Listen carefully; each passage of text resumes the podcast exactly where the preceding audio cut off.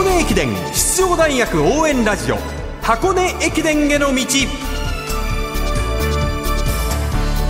ポッドキャストでも配信中の箱根駅伝への道。学生三大駅伝のクライマックス箱根駅伝に向けて奮闘するチームを応援紹介しています。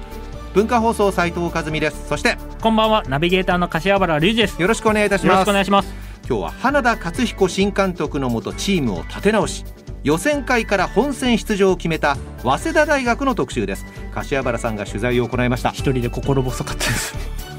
はい。先日お電話で花田監督と主力選手にお話を伺いました。その中から今日は花田監督のインタビューをお届けします。今年6月から母校を指導することになった花田監督に就任当初のことを振り返ってもらいました。4月のその中旬にちょっとその、まあ、瀬古さんと、えー一度練習を見に来た時にですね、うんまあ、本当にほとんど練習してる人がいなくてですね、うん。故障者が非常に多くて、夏も最初はなかなかその予選会に向けた練習がこう思ったようにできないところもありましたけれども、はい。ただまあそれぞれが本当にこう、やはりポテンシャルの高い選手が多いので、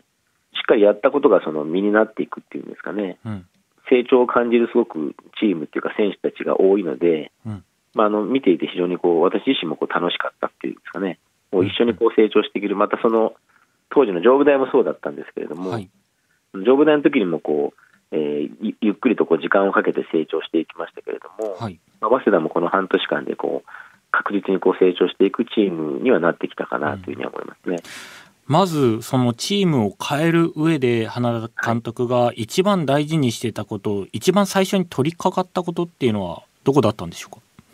あの走るのはやっぱり彼ら選手自身なので、はいあの私がこう指導するからこうチームが強くなるとかっていうことではなくて、うん。まあ、あくまで私はそのアドバイスっていうんですかね、こうした方がいいよっていうことをこう伝えるだけで、結局その、例えばきつい練習もそうですけれども、まあ本人たちがこう強くなるためにやるんだっていう気持ちを持ってやらなきゃダメなので、はい。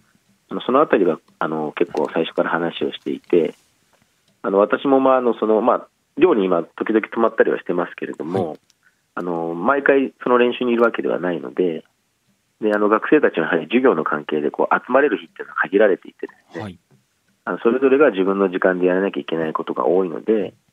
あのやはりこう見ているときにこうやるっていうのは当たり前のことで、うん。あの誰もこう私がいなかったり、自分でやるときでもしっかりその決められたことをやっていかないと、うん。あの強くならないよって話はよくしてましたね。今までこうすごく真面目にやってた選手の中にはもちろんいるので、はいただ真面目すぎてっていうんですかね、こうえーがむしゃらにやりすぎて怪我をしてたりとかっていう選手も結構いたので、まあ、そのあたりもこう、まあ、時には休むことも大事だったりとか、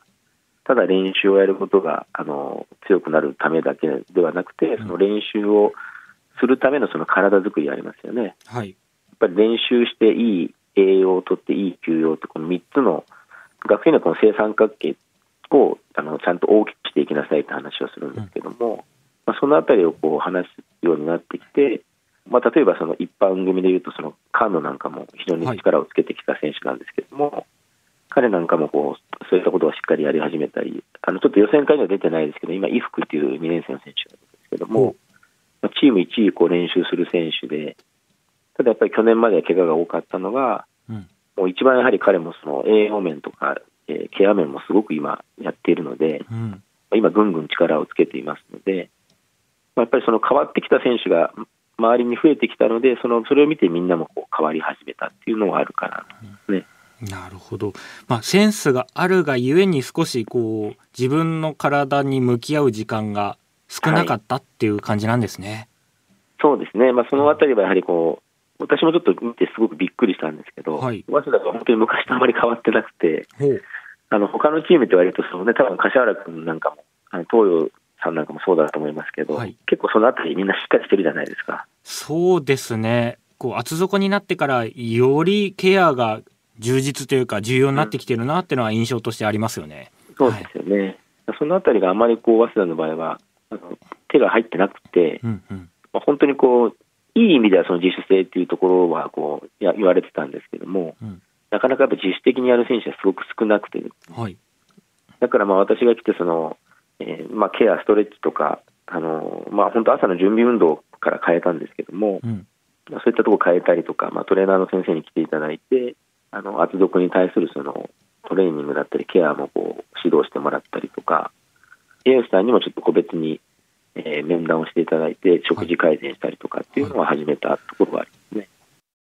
もともと上武大学を初めて箱根に導いた監督でいらっしゃいました。実業団 GMO の指導者を経て母校早稲田に戻ってきた花田勝彦新監督に柏原隆二さんがお話を伺いました。花田監督朝のストレッチから変えたとおっしゃっていましたが、はい。実はそのストレッチ花田監督が現役の30年前から全く変わらず同じことを続けていた。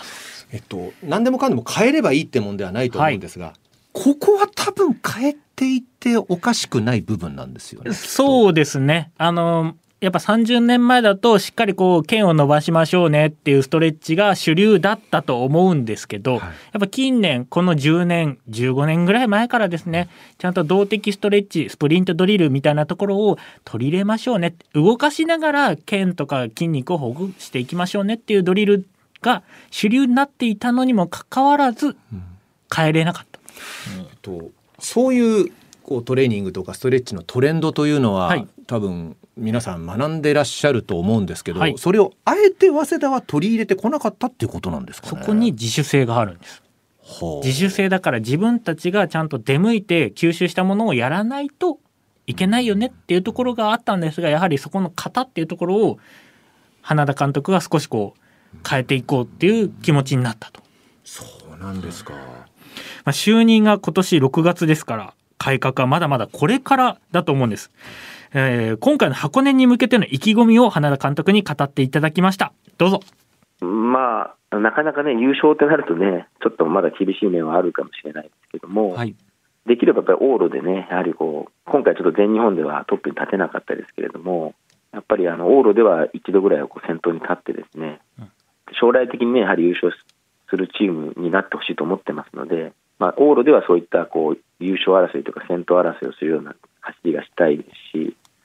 あとやはりね、あの前回落としてますので、まあ、主導権確保っていうところではですね、まあ、そこを目指してやっていると、やはりその取りこぼしもしかねないので、まあ、もう一つ上のですね、例えばやっぱトップ5に入るとか、ね、今も駒澤さん、青学さんね、十天堂さんとかも上げたらきりがないですけど、やはりこう優勝候補に上がってくるチームがいますので、まあ、一角ぐらいは崩してですね、あこれ、早稲田、来年、再来年はあの上がってくるなっていうような、そういうね、思われるような結果が出せればなというふうには思っています。早稲田大学花田勝彦新監督でした。まあ全日本大学駅伝は2位まで上がっていきましたのでこういったところでチャンスは必ずあるんですよただやはり少数精鋭っていうところの層の厚さっていうところをどうやって補っていくかっていうのもこの花田監督の手腕。だしやっぱコンディショニングっていうのがすごく大事になってくる。箱根駅伝の予選会からはい。3週間後の全日本大学駅伝に出たのははい。4校ありました、はい。早稲田明治東海大東文化。はい。この中で唯一早稲田がシード権取ったんですよね全日本で。そのあたりも前の早稲田だったらもしかしたら落としている可能性もあったんですが、うん。そこのあの先ほどインタビューの中でもありました。コンディショニングっていうところをどうやってコントロールしていくかさせていくかっていうところが勝負だと思っているからこそ花田監督は少しこまめにあの選手に頼るんじゃなくて花田監督がこう少しコンディショニングを与えているっていうのも一つ鍵になってくる可能性がありますよね。だから少なくとも早稲田に新しい芽は出てるんじゃないかなって感じたんです、もちろん出てると思いますし新しい早稲田になった時も層が薄くても人がいなくても戦える少数精鋭っていう言葉がありますんでこのこうなった時の早稲田強いんですよ。箱根駅伝への道ナビゲーターの柏原隆二さんと早稲田大学の特集をお送りしました